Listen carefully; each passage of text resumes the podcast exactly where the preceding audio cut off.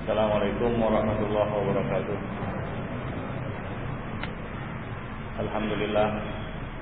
Wassalatu wassalamu ala rasulillah Wa ala alihi wa ashabihi Wa man tabi'ahum bi ihsan ila yaumil amma ba'du.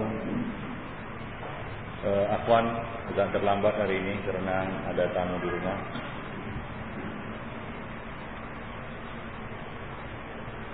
Jadi kita agak terlambat 10 10 menitan ya. Baik. Kita akan melanjutkan kajian kita.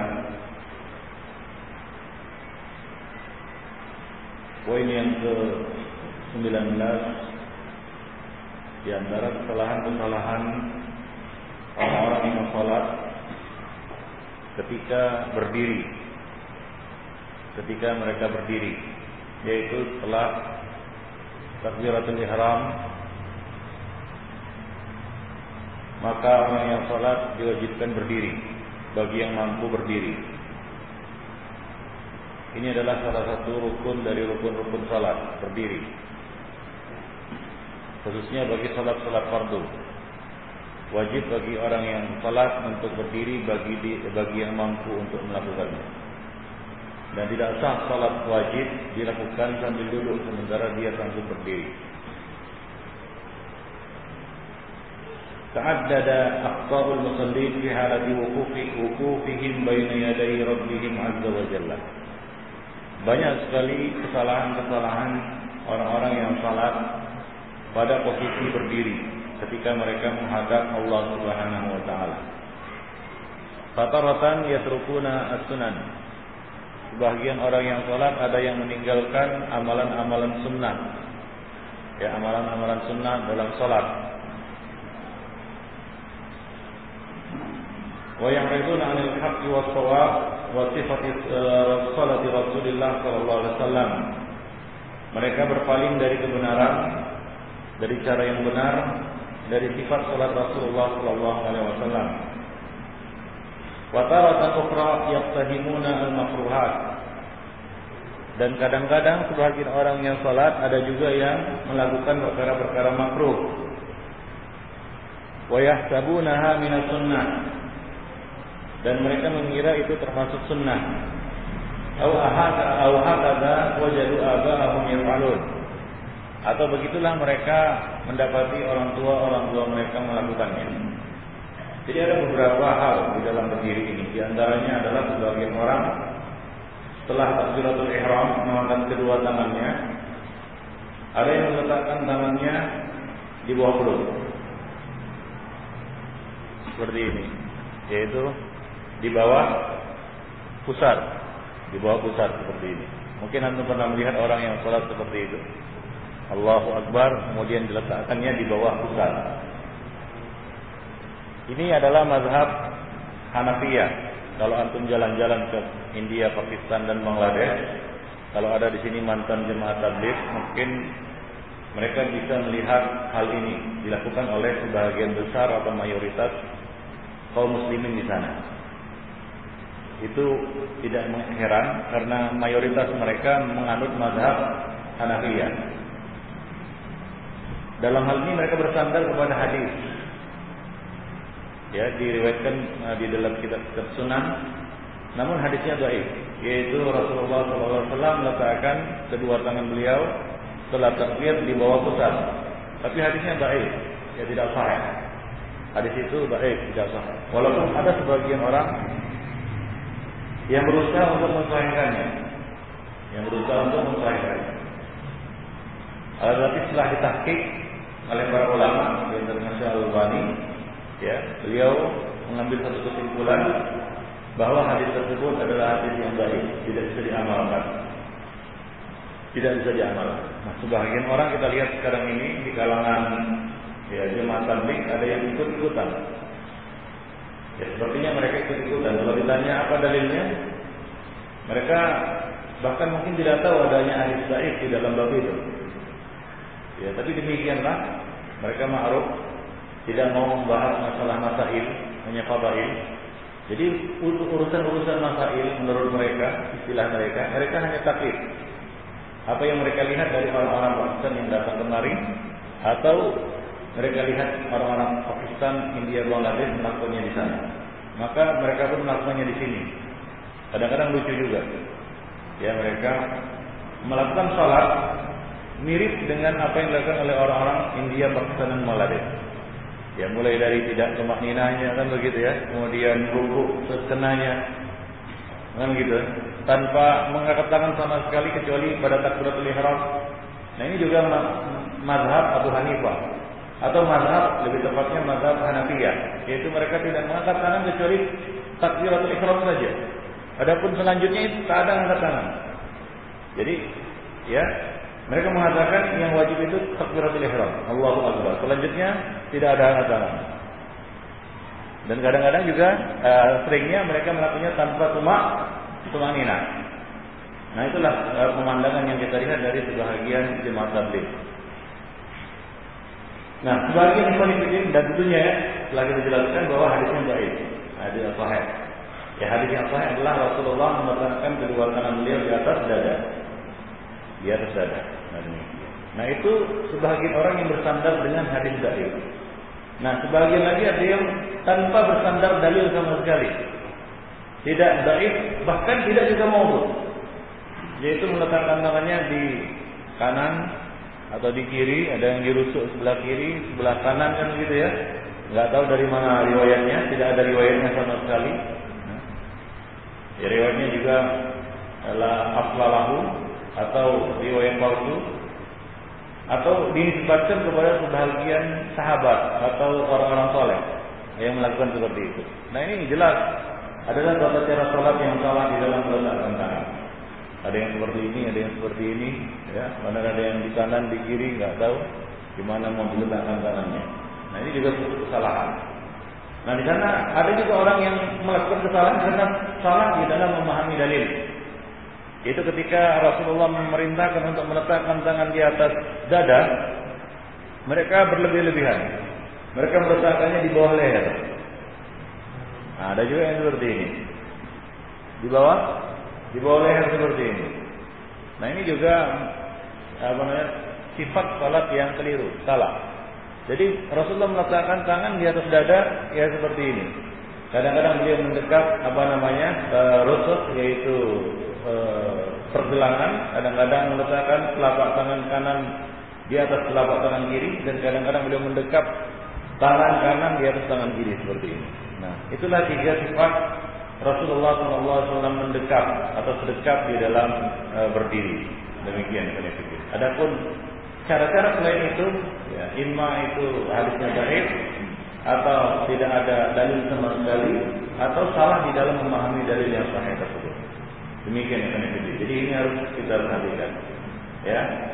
Nah kemudian ketika berdiri juga ada sebagian orang melakukan satu kesalahan, khususnya orang-orang yang bermadhab Hambali mereka berdalil juga tapi hadisnya dhaif ya hadisnya dhaif riwayat Nasai walaupun sebagian ada yang ulama ada yang berusaha untuk mensahihkannya tapi hadisnya dhaif rajihnya hadisnya dhaif namun kesalahan ini tidaklah seberat kesalahan yang pertama tadi ya yaitu sebagian orang ada yang bermacam berkaca pinggang di dalam salat yaitu yatarawah hadisnya ada kan Rasulullah yatarawahu fi salat dia tarawahu itu dia seperti ini. Coba antum berdiri. Nah, lalu bertumpu pada salah satu kaki. Bukan, bukan, berdiri saja. Tangannya sekap. Nah, bertumpu pada satu kaki. Bukan begitu. Ya seperti ini.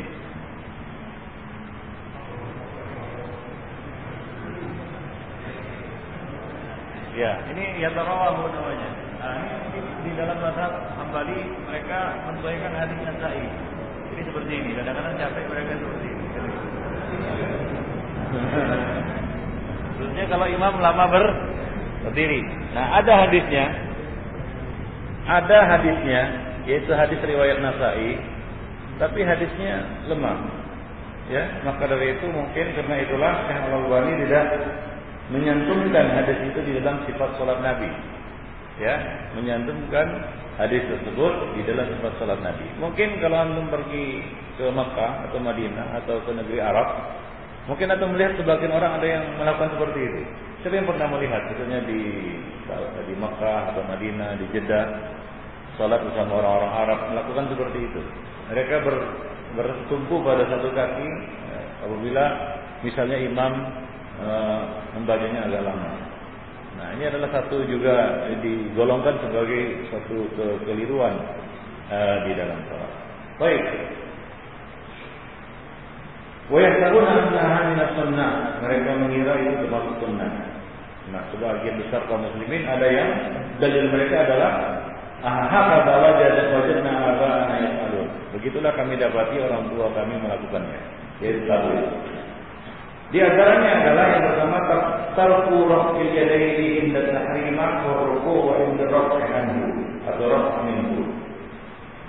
Tidak mengangkat tangan ya tidak mengangkat tangan ketika tahrimah ketika mengucapkan takbiratul ihram wa ruku ketika akan ruku dan ketika bangkit dari ruku. Nah, ke ketiga takbir ini ini adalah takbir yang ditekankan. Ya, sebagai ulama menggolongkannya ini wajib ketika takbir ini. Takbiratul ihram, ya angkat tangan di dalamnya ya. Angkat tangan. Takbiratul ihram, takbir ketika hendak ruku dan takbir ketika bangkit dari ruku.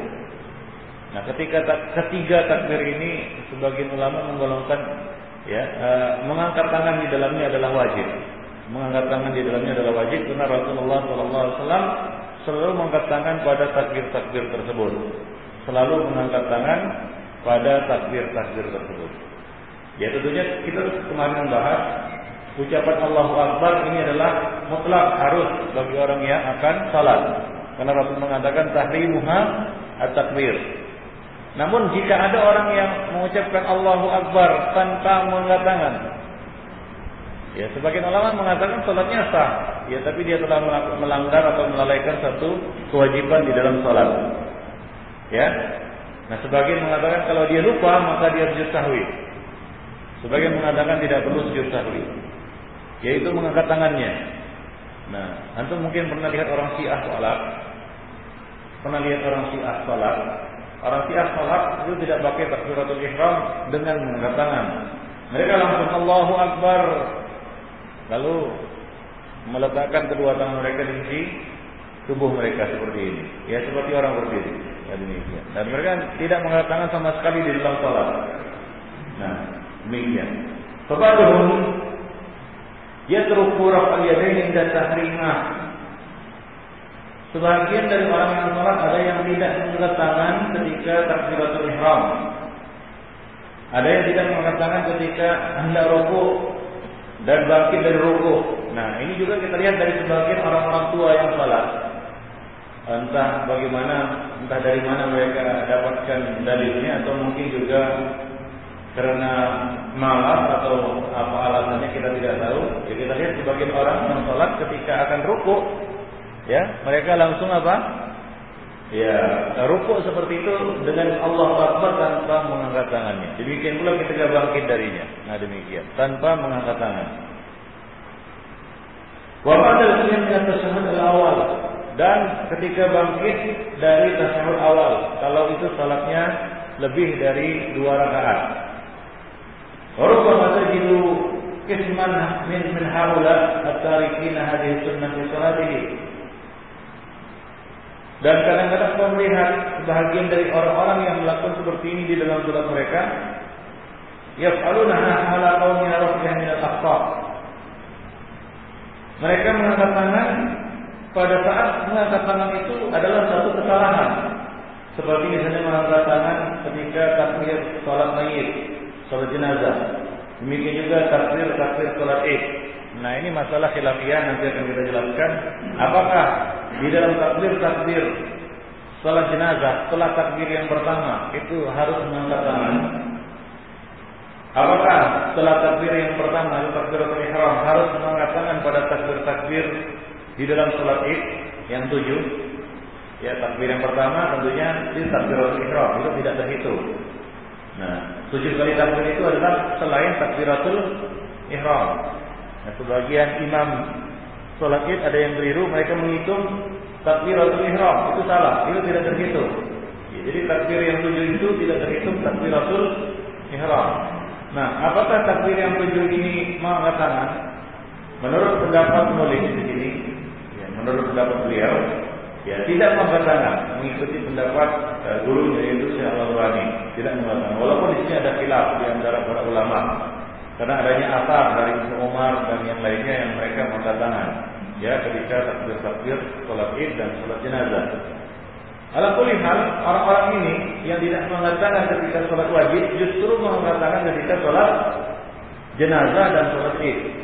Padahal itu masih diperselisihkan. Sementara takbir di dalam sholat wajib itu tidak diperselisihkan. Yang empat itu ya, takbiratul ihram, ketika hendak rukuk, ketika bangkit dari ruku dan ketika bangkit dari tasyahud awal jika sholat itu empat rakaat atau tiga rakaat. Nah ini adalah suatu hal yang lucu menurut penulis ini. Di mana di di tempat yang itu ijma, ya, mayoritas ulama berpendapat wajib mereka justru tidak mengangkat tangan. Nah di tempat yang para ulama berselisih apakah mengangkat atau tidak mereka rutin dan selalu mengangkat mengangkat tangan bahkan menganggap aneh orang-orang yang tidak mengangkat tangannya ketika sholat takbir jenazah dan takbir sholat id. Cobalah sekarang ini kita amalkan pendapat yang tidak mengangkat tangan ketika sholat id. Wah, aneh ini dari mana ini kan begitu ya. Padahal itu diperselisihkan di kalangan ulama. Ya. Nah kemudian mereka merasa apa namanya nyaman saja, tidak merasa ada suatu kesalahan ketika tidak mengangkat tangan mereka di dalam sholat-sholat wajib tersebut. Ini sangat aneh. Wabaruhum yahtaju bi ahadits laisa laha aslun aw ala ghairi wajh. Sebahagian dari mereka ada yang berhujjah dengan hadis-hadis yang tidak ada asal usulnya. Dan sebahagian lagi ada yang memahami dalil tidak pada tempatnya. Fitar kihim raf'al yadain inda ruku' wal minhu. Ketika mereka tidak mengangkat tangan saat hendak ruku' dan bangkit dari ruku'. Seperti misalnya hadis ini hadis baik tidak ada asalnya yang berbunyi man rafa'a yadayhi fi sholati fala sholata lahu barang siapa yang mengangkat tangannya barang siapa yang mengangkat tangannya di dalam salat maka tidak ada salat baginya ini riwayat batil ya al-Juzaqani mengatakan di dalam al-Abatil hadza haditsun la aslalahu hadis ini tidak ada asal usulnya di dalamnya ada seorang perawi bernama Al-Ma'mun bin Ahmad. Dia adalah Dajjal min Dajjajilah. Kadzaban wa dha'an khabisan. Tukang pemalsu hadis. Ya, tukang pemalsu hadis, pendusta dan seorang yang buruk uh, akidahnya. Itu Al-Ma'mun bin Ahmad. Perawi hadis Barang siapa yang mengangkat tangannya di dalam salat maka tidak ada salat baginya. Nah, hadis ini dijadikan pegangan oleh orang Hanafiyah ya Ahnaf. Hadis ini mereka jadikan pegangan. Wa min dan seperti qaul Umar radhiyallahu anhu perkataan Abdullah bin Umar yang dinisbatkan kepadanya Ara'aitum raf'akum aydiyakum fi sholati hadza Bagaimana menurut kalian yang melakukan yang mengangkat tangan-tangan kalian di dalam salat seperti itu wallahi innaha la bid'ah Sungguh itu adalah satu demi Allah adalah satu perbuatan bid'ah. Wa mazada Rasulullah ala hadza syai'an qat. Wa umma Ahmad ila sadaihi. Sungguhnya Rasulullah tidak pernah mengangkat tangannya seperti itu sama sekali kecuali seperti ini saja. Kemudian Ahmad mengisyaratkan sampai ke tangannya, eh sampai ke dadanya. Jadi ini juga hadis yang baik atau asar yang baik tidak sah dinisbatkan kepada Ibnu Umar radhiyallahu anhu. Al-Jur Al-Jur Al-Jurqani di dalam Al-Abatil mengatakan demikian juga Ibnu Jauzi di dalam Al-Hilal Hadza hadisul munkar. Hadis ini adalah hadis yang munkar. Baik, Ibnu Ma'in mengatakan baik. Hadis ini baik. Jadi hadis atau asar yang dinisbatkan kepada Ibnu Umar tersebut adalah asar yang baik. Sama. Bahwa fadlan an-dhaif لا يصلح الاحتجاج به في هذه المسألة di, eh, di samping dia itu baik Ya, atar itu juga nggak bisa dipakai dalil di dalam masalah ini. Ya, karena bertentangan dengan hadis yang marfu. Ya, kita tahu bahwasanya hadis mauquf jika bertentangan dengan hadis marfu, maka mana yang lebih didahulukan? Hadis yang marfu, hadis sampai kepada Rasulullah. Nah, ini adalah, adalah perkataan Ibnu Umar radhiyallahu anhu. Ibnu Hibban mengatakan Waqad ta'allaqa bihadza jama'atun mimman laysa al-haditsu sana'atuhum. Sebagian orang, sebagian ulama ada yang berpegang dengan hadis ini. Ya, sementara mereka bukanlah orang yang ahli di dalam ilmu hadis. Fazamu anna raf'al yadaini fi sholati inda ruku' wa inda raf'ir ra'si minhu bid'ah. Mereka berpendapat mengklaim bahwa mengangkat tangan di dalam sholat ketika hendak rukuk dan bangkit dari rukuk adalah bid'ah.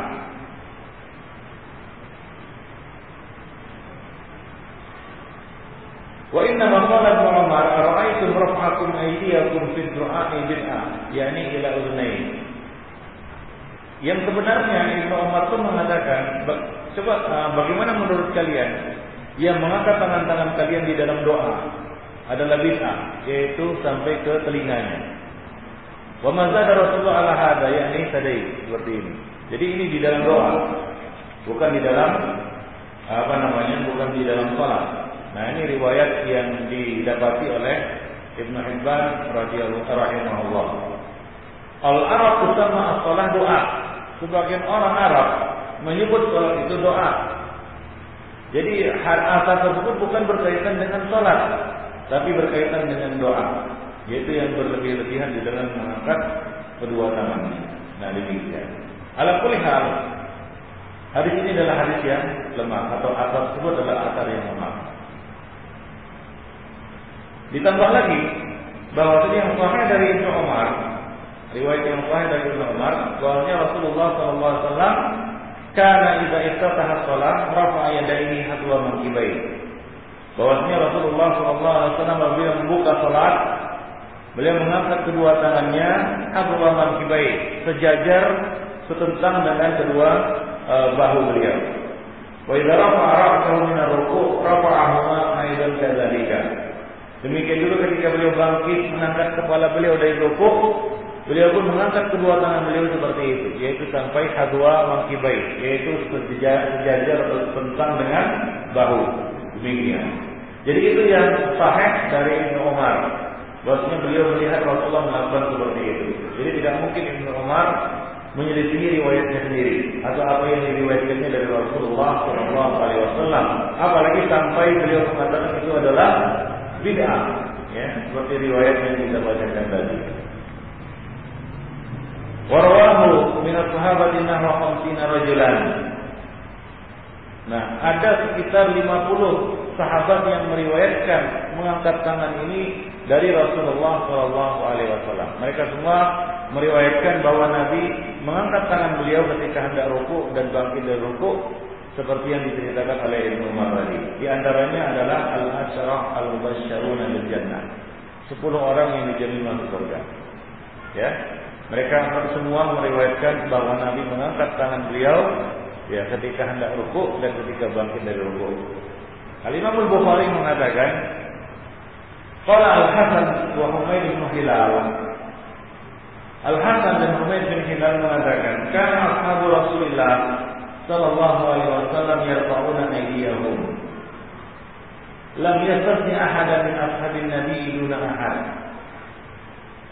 Al-Hasan Al-Basri dan Humaid bin Hilal mengatakan, dahulu sahabat-sahabat Rasulullah sallallahu alaihi wasallam mengangkat tangan-tangan mereka di dalam salat.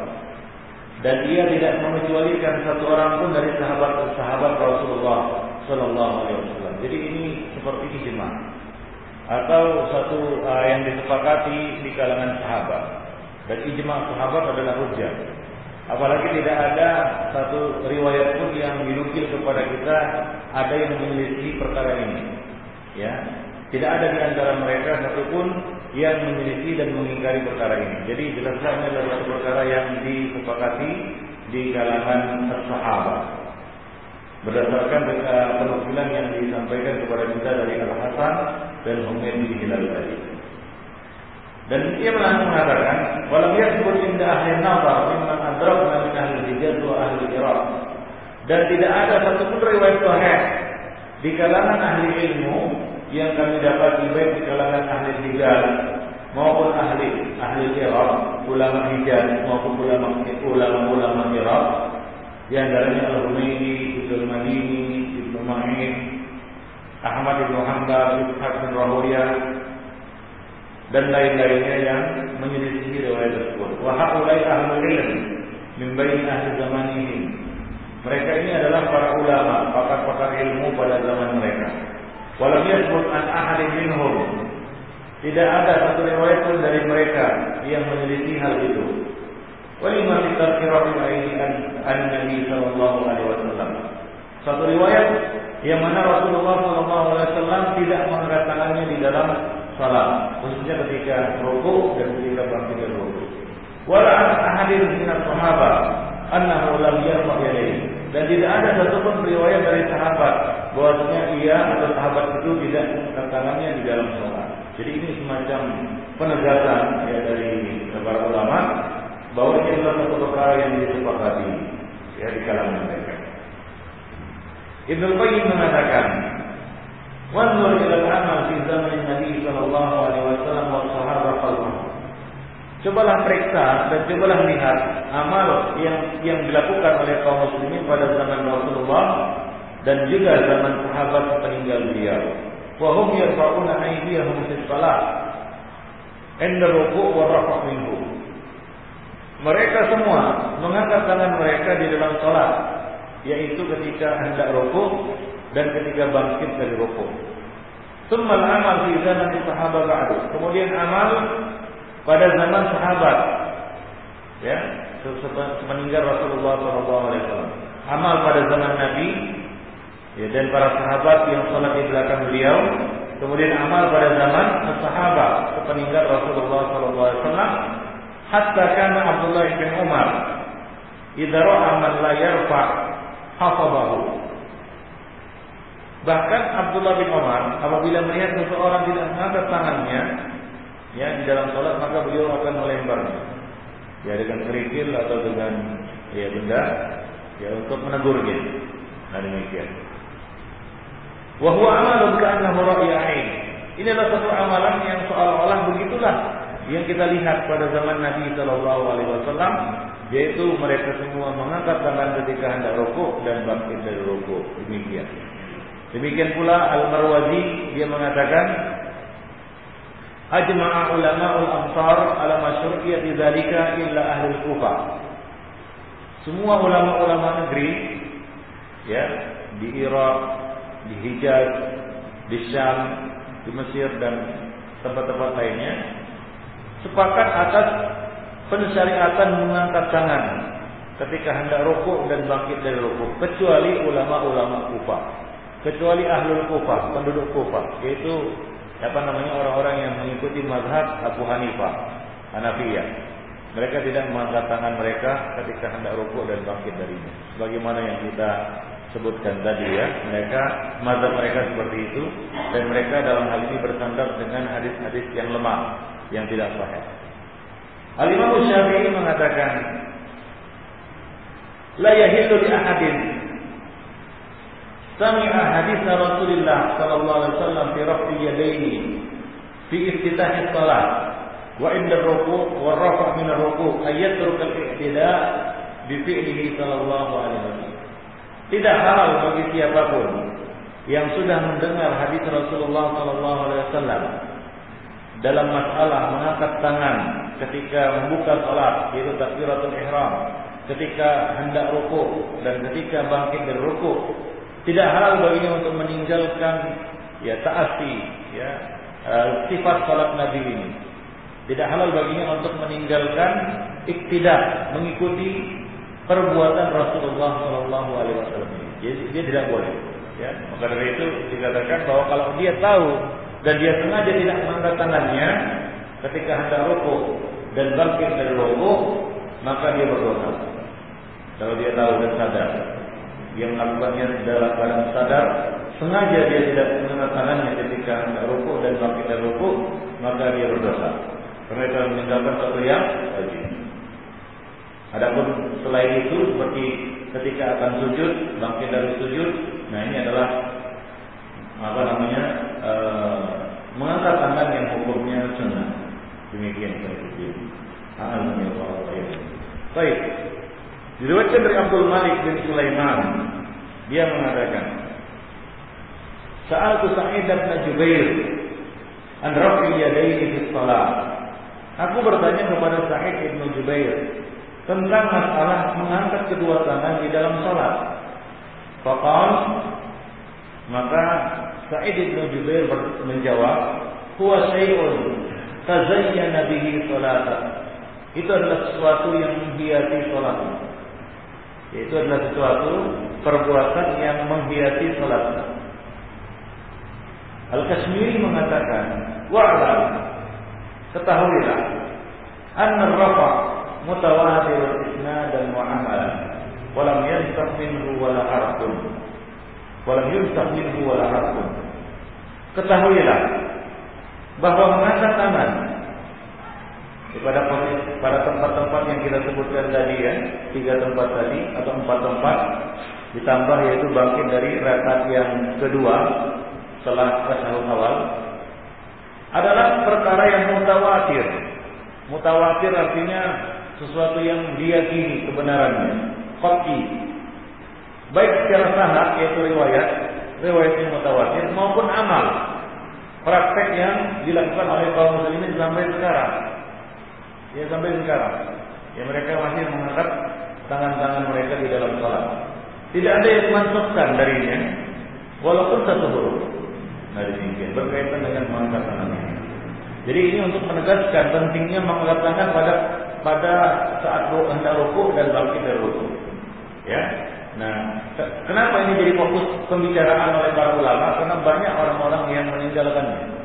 Khususnya ketika hendak rukuk dan bangkit dari rukuk. Kalau takbiratul ihram mungkin hanya kaum Syiah yang tidak melakukannya. Ya, dan ketika bangkit dari rakaat yang kedua mungkin sama seperti takbiratul ihram, mereka mengangkat tangannya. Walaupun kita lihat sebagian orang ketika bangkit dari rakaat yang kedua, tasawuf awal ada juga yang tidak mengangkat tangan mereka. Nah demikian. Akan tetapi yang banyak diabaikan dan dilanggar oleh kaum muslimin adalah mereka tidak mengangkat tangan ketika hendak rukuk dan bangkit rukuk. Oleh karena itu para ulama dahulu memfokuskan pembicaraan mereka di dalam masalah ini supaya kita tidak lalai dan tidak mengabaikan kewajiban ini. Apa? Kewajiban. Ya, ini bukan sunnah salat tapi kewajiban. Baik. Fahras akhir musalli ala sunnati Nabi Oleh karena itu wahai orang yang salat saudaraku, ya jagalah, perhatikanlah sunnah-sunnah Rasulullah Shallallahu Alaihi Wasallam ya di dalam salatnya. Dia sunnah mutawatirah Sunnah mengangkat tangan ini adalah sunnah yang mutawatir. Ala hadis ta'biri al-Imam al-Zahabi seperti yang dijelaskan oleh al-Imam al-Zahabi. Ya al-Imam al-Zahabi di dalam Syiar Alam Nubala mengatakan seperti itu. Bahwasanya ini adalah satu perkara yang mutawatir. Bahkan dulu itu dijadikan sebagai pemisah antara seorang mubtadi ahli bid'ah atau ahli rawi dengan ahlu al-hadis. Ada beberapa masalah ya, misalnya apa? Untuk memisahkan ini ahlul hadis, itu ahlul ra'i. Di antaranya masalah ini, yaitu apa mengatakan. Ya misalnya mengeraskan amin. Ahlul ra'i, Hanafiyah tidak mengeraskan amin. Ya, kemudian ahlul hadis mengeraskan amin. Maka itu dijadikan apa? Pemisah, membeda sebagai satu karakteristik untuk membedakan ya seorang apa namanya uh, ahli hadis ya pengikut mazhab hadis dengan pengikut mazhab ahlu Rohi. Nah demikian. Di antaranya juga apa? Masalah membaca membaca apa? Doa kuno. Nah dulu dijadikan juga sebagai apa namanya pembeda dan beberapa masalah. Usolli misalnya, ya. Usolli. Ya, kalau nggak usolli berarti nah, seperti itu. Nah ini juga masalah ini juga demikian. Sebagian orang membedakan alur rafi dengan alur hadis dengan masalah ini, yang masalah mengatakan. Wada'anka al-kil wal qal.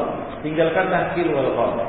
Artinya perkataan-perkataan yang tidak jelas kebenarannya, yang tidak jelas dasarnya. Wakaf bersirar dan hidal dan banyak berjidal, banyak berdebat, berdusta. Fakat wasal kita fi hadhihi masalah inda al-hamd riha an hammu bi qatl qadim min ulama.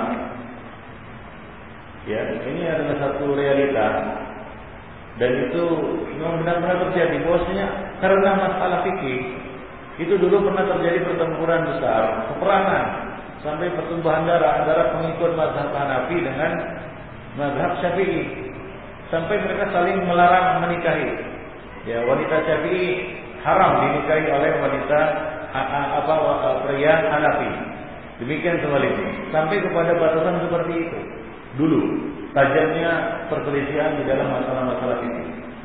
Nah, maka dari itu tinggalkanlah jidal. Ya, Beliau mengatakan bahwa khilaf di hadis masalah perbedaan pendapat di dalam masalah ini sampai kepada sebagian orang-orang hamjur yaitu orang awam berkeinginan untuk membunuh seorang ulama karena masalah ini, karena dia angkat tangan. Kalau antum sholat di Pakistan atau India, India, Pakistan, Bangladesh, Lalu lalu apa namanya? Imam mengucapkan walad dhalim, kemudian antum teriak amin, itu mungkin disumpal menurut antum. Pak gitu. gitu. Apa, ya kalau dia orang Pakistan mungkin sudah dipukuli. Ya kalau antum melakukan itu di Masjid Hanafi. Nah demikian tapi seperti itu. Nah kalau dia lihat amin, itu orang Indonesia mungkin dibiarkan kan gitu nggak tahu ini. Tapi kalau sama mereka itu itu penghinaan. Kalau antum melakukan itu di masjid Hanafi, wah marah mereka. Ya, itu mungkin habis sholat antum dilempar keluar gitu ya. Tapi mungkin kalau ini pernah terjadi ya di apa namanya oleh sebagian ikhwan kita waktu di sana. Karena dia nggak tahu baru datang dari Indonesia kan begitu ya. Sholat di masjid mereka begitu imam mulai salim kan kita refleks saja kan. Amin kan gitu ya. Ternyata orang-orang diam semua. Habis sholat dilihat gitu ya orang Indonesia Nah, ada orang Pakistan bilang kalau kalian ini orang Pakistan sudah dilempar kalian di luar katanya. Ya, seperti itu. Nah, sampai seperti itu Nah ini dulu itu pernah terjadi. Ada seorang ulama yang hampir dibunuh gara-gara mengangkat tangan di dalam salat. Ceritanya begini, Ibnu Arabi Al-Maliki bercerita. Walau kana Sayyidina Abu Bakar Al-Fihri yarfa'u yadayhi ila rukuk. Ini cerita gurunya, gurunya Ibnu Arabi Al-Maliki. Dulu Syekh kami, guru kami yaitu Abu Bakar Al-Fihri mengangkat kedua tangannya ketika hendak rukuk. Ketika hendak rukuk. Wa inda ra'si dan ketika bangkit dari rukuk. Tahadara indi yawman bi Mahrad bin Syawa di Nah, satu ketika ia hadir bersamaku di Mahrab yaitu di apa namanya di tempatnya Ibnu Asyawa di Sabah. Mau diatadrisi inda salat zuhur, yaitu di majelisnya Ibnu Asyawa selesai salat zuhur. Ini ketika ketika salat zuhur. Wadah kalau masjid dengan mahraj al zuhur. Lalu dia masuk ke dalam masjid dari tempat dari madrasah tersebut. Mahraj yaitu semacam tempat ya kita katakan eh, apa namanya penjagaan ataupun benteng ya. Maka dia pun masuk ke dalam masjid. Katakan dan ila safil awal. Mahras itu tempat pengintaian ya. Mahras tempat pengintaian as itu perbatasan. Jadi di situ mahras ibnu Sawah komandan di situ. Dari nah pada waktu salat zuhur, dia masuk ke masjid dari mahram tersebut. Fataqaddam ila safil awal. Maka majulah dia ke saf ke depan, paling depan, saf pertama. Wa ana fi muakhirihi qa'idun ala taqatil bahri. Sementara aku di belakangnya duduk menghadap ke arah pantai. Wa wa wa wa tanam wa tanam min syiddatil har. Lalu bertiuplah angin karena sangat panasnya cuaca pada waktu itu. Wa ma fi safin wahidin Abu Sam Abu Samna Rabiul Bahri wa qa'iluhu ma'ana Farid Ali. Dan di saf yang sama berdiri pula Abu Samna dia adalah apa namanya? E, Rais, ketua di situ dan wa qa'iluhu demikian juga panglimanya di situ. Ya, ber, bersama beberapa orang sahabat-sahabat dan rekan-rekannya. Yantazirus salat ini menjelang sholat zuhur. Mereka akan mengerjakan zuhur. Mereka menunggu sholat zuhur. Mereka duduk bersamaku. Sementara Abu Bakar Al-Fihri mengerjakan sholat. Falamma rafa'a asy-syekh yadayhi wa fi minhu. Nah, ketika mereka melihat Syekh Abu Bakar Al-Fihri mengangkat kedua tangannya ketika hendak rukuk dan ketika bangkit dari rukuk, Abu Samnah berkata kepada rekan-rekannya kepada pasukannya Ala tarawna ila hadzal masyriqi Tidakkah engkau lihat orang yang dari yang datang dari timur ini? Kaifa dakhala masjidan? Bagaimana beraninya dia masuk ke masjid kita? Ya, lalu melakukan hal seperti itu. Faqumu ilaihi faqtuluh warmu bihi al-bahra. Ya, bangkitlah Ya, datangilah dia dan bunuhlah. Dan lemparkanlah mayatnya ke laut. Nah, demikian. Fala yarakum ahadun. Jangan sampai ada yang melihat kalian. Jadi mereka di sini ternyata di situ ya Abu, Abu Ibnu Al-Arabi Al-Maliki ya duduk di situ kan begitu ya. Mereka nggak tahu adalah muridnya. Fatara qalbi min baini jawanihi. Ya, hampir saja jantungku copot mendengar perkataan mereka. Wa qultu subhanallah, hada turtusi faqihul waqti. Ya, maksudnya Allah katanya ya kepada orang-orang itu, ini adalah turtusi faqihul waqti, dia adalah seorang ulama. Faqalu li maka mereka pun berkata kepada aku terjadilah dialog ya, di antara mereka. Walima yarfa yadayhi, kenapa dia mengangkat tangannya di dalam salat? Fakultu, maka aku menjawab, aku katakan kepada mereka, Kadzalika kana Nabi sallallahu alaihi wasallam yaf'al. Wa huwa madhhab Malik fi riwayat ahli al-Madinah anhu. Dan itu adalah madhab Malik, Imam Malik dalam satu riwayat ahli Madinah dari beliau. Nah, jadi dijelaskanlah oleh uh, Ibn al-Arabi al-Maliki kepada mereka. Yang mereka itu hampir ya, panas karena mereka melihat itu adalah sesuatu yang uh, tidak biasa mereka lihat, amal yang tidak biasa mereka lihat dan mereka hampir saja Seandainya ya, kalau ceritanya Ibnu Arabi tidak berada di situ, mungkin sudah benar-benar dibunuh dan dilemparkan ke laut kan begitu uh, Abu Bakar Al-Fihri ini. Nah demikian kalau rahimani wa rahimahullah Jadi demikian ya. Masalah ini adalah masalah yang ya apa namanya diperdebatkan oleh sampai di kalangan orang-orang awam hingga mereka saling bermusuhan satu sama lainnya. Jadi hindarilah idal Ya perdebatan ikutilah sunnah dan janganlah kita membuat fitnah. Nah demikian. Waja'altu askunuhum uskinuhum wa uskituhum hatta faragha min. Maka aku pun menenangkan mereka, aku apa mendiamkan mereka hingga Abu Bakar Al-Fihri menyelesaikan salatnya. Wa kuntu ma'ahu ila al-maskan min al-mahras. Kemudian aku membawa membawa Abu Bakar Al-Fihri ke satu tempat di benteng tersebut. Warfat lalu biruwatihi fa'ungkiru. Lalu dia melihat fa'angkarahu. Lalu dia melihat wajahku berubah. Artinya karena peristiwa tersebut karena sementara Abu Bakar Al-Fihri belum mengetahui apa yang terjadi. Dan dia melihat wajahku berubah. Maka dia mengingkarinya dan dia bertanya kepadaku. Maka aku pun memberitahukan kepadanya ya tentang apa yang terjadi tadi di belakang di belakang beliau.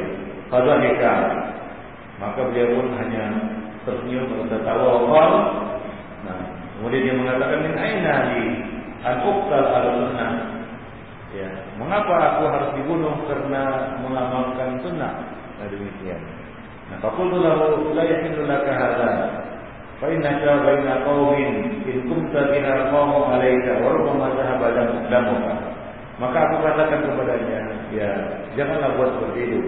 Karena engkau berada di tengah-tengah kaum yang apabila kamu melakukan seperti itu maka mereka tidak segan-segan untuk menghabiskan nyawamu. Nah demikian. Orang mengabah dan bisa jadi memang benar-benar kamu akan dibunuh oleh mereka. Nah. Wakal maka Abu Bakar Al-Fihri pun mengatakan tidak adalah kalam wafat di Sudahlah kita bicara yang lain saja kata Abu Bakar Al-Fihri. Nah demikian itu kisah ya yang diceritakan oleh Ibnu Arabi bersama gurunya yaitu Abu Bakar Al-Fihri ya di apa namanya di uh, Kufa. Nah demikian. Azan ya Allah. Jadi ini adalah satu hal yang bisa eh, sebagian masalah-masalah fikih juga bisa terjadi seperti ini.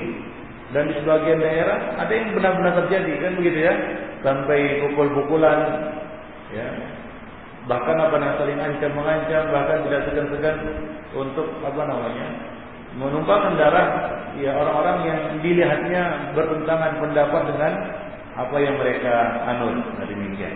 Jadi kita harus berhati-hati. Ini adalah fikih juga yaitu kalau antum di satu tempat ya maka lebih bagus ditanyakan. Ya kira-kira apa yang bisa membahayakan kan gitu ya? Nah, nah kalau misalnya bisa dilakukan lakukan. Jika tidak maka lakukan sembunyi-sembunyi. Ya tidak perlu terang-terang. Apabila itu bisa menimbulkan fitnah di kalangan kaum muslimin. Sebelum kita menjelaskan. Nah, biasanya itu terjadi kalau penjelasan belum sampai kepada mereka. Seperti tadi ya, penjelasan belum sampai kepada mereka. Nah, begitu dijelaskan oleh uh, Ibnu Arabi kepada mereka bahwasanya itu adalah sunnah Rasulullah, itu adalah pendapat Imam Malik dan lain sebagainya. Barulah mereka tenang dan diam.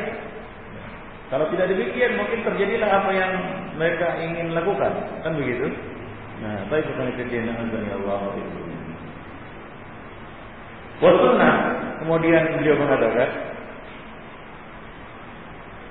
Wasunnah raful aidi mamdudatul asabi. Sunnahnya mengangkat tangan itu adalah dengan mamdudatul asabi. La yufarriju bainaha bainaha wa la yadummaha wa la yadummaha. Yaitu mengangkat tangan dengan me, apa, membentangkan jari jemari. Tidak melebarkannya seperti ini dan tidak juga merapatkannya ya tidak merapatkannya seperti ini dan tidak juga merenggangnya seperti ini jadi biasa nah demikian Wakana Rasulullah SAW yaj'aluhu mahan wa mankibai dan kadang-kadang Rasulullah SAW mengangkatnya meletakkannya atau mengangkatnya sampai tentang kedua kedua apa namanya tentang kedua uh, bahu beliau. Baru pemakanan yang kau hatta yuhadi bihima furu'a udanain. Dan kadang-kadang beliau mengangkat keduanya hingga tentang dengan telinga. Nah demikian. Tentang dengan telinga seperti ini. Nah demikian. Baik. Ada yang mengatakan dengan telinga itu telinga bagian bawah. Seperti ini. Tidak. Tapi tentang telinga adalah seperti ini. Jadi seperti ini atau seperti ini. Nah demikian. Wakana yasahu yadayhi taratan takbir. Wa taratan ba'da takbir. Wa taratan. Dan beliau Rasulullah SAW kadang-kadang mengangkat tangan disertai dengan takbir, yaitu Allahu Akbar. Ya, berbarengan dengan apa? Ucapan takbir. Wataratan ba'da takbir. Dan kadang-kadang beliau mengangkat tangan sudah takbir. Allahu Akbar baru mengangkat tangan. Nah, kemudian kadang-kadang sebelumnya ya, sebelum takbir. Jadi beliau angkat tangan baru Allahu Akbar. Nah, demikian.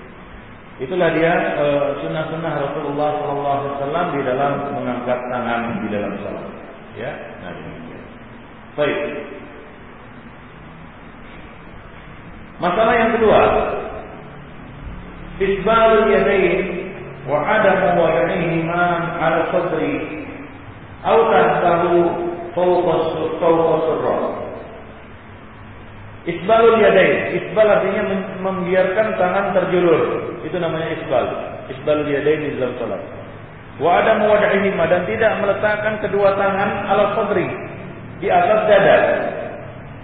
Au tahu atau di bawah dada, au wa dan di atas di, bawah dada di atas surah, di atas surah surah itu pusar. Ya, jadi di antara keduanya di atas dada tepat di atas dada atau di bawah dada di atas pusat seperti ini. Nah demikian.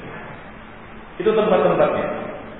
Adapun membiarkan terjulur seperti ini atau nanti akan dibahas di bawah pusar seperti ini atau berlebihan di, sampai di bawah leher seperti ini itu keliru. Sahal bin Sa'ad mengatakan, "Kana nas yu'maruna an yada'a ar-rajul ar-rajulu al-yumna 'ala dira'ihi al-yusra fi shalah." Dahulu kaum muslimin atau manusia diperintahkan untuk meletakkan seseorang itu diperintahkan untuk meletakkan tangan kanannya di atas zira'il yusra. Tangan kanannya di atas pergelangan tangan kirinya di dalam salat. Nah demikian. Wa an ibn Abbas radhiyallahu anhu anna Rasulullah sallallahu alaihi wasallam riwayat Ibnu Abbas bahwasanya Rasulullah mengatakan inna ma'syarul anbiya umirna أن نؤخر صدورنا ونعجل فطرنا ونمسك بأيماننا على شمائلنا في صلاتنا Sesungguhnya kami para nabi, kalian nabi, kami seluruh para nabi, kata Rasulullah, kami diperintahkan untuk mengakhirkan sahur dan mempercepat berbuka dan kami diperintahkan untuk memegang tangan tangan eh, dengan tangan eh, tangan kiri kami dengan tangan kanan kami di dalam dalam salat. Numsik al-imsak artinya memegang, ya memegang, menggenggam, ya tangan kiri kami dengan tangan kanan kami di salatina di dalam salat kami. Nah demikian. Konfidin rahimahullah. Jadi di sini ada tiga perkara. Yang pertama yaitu apa?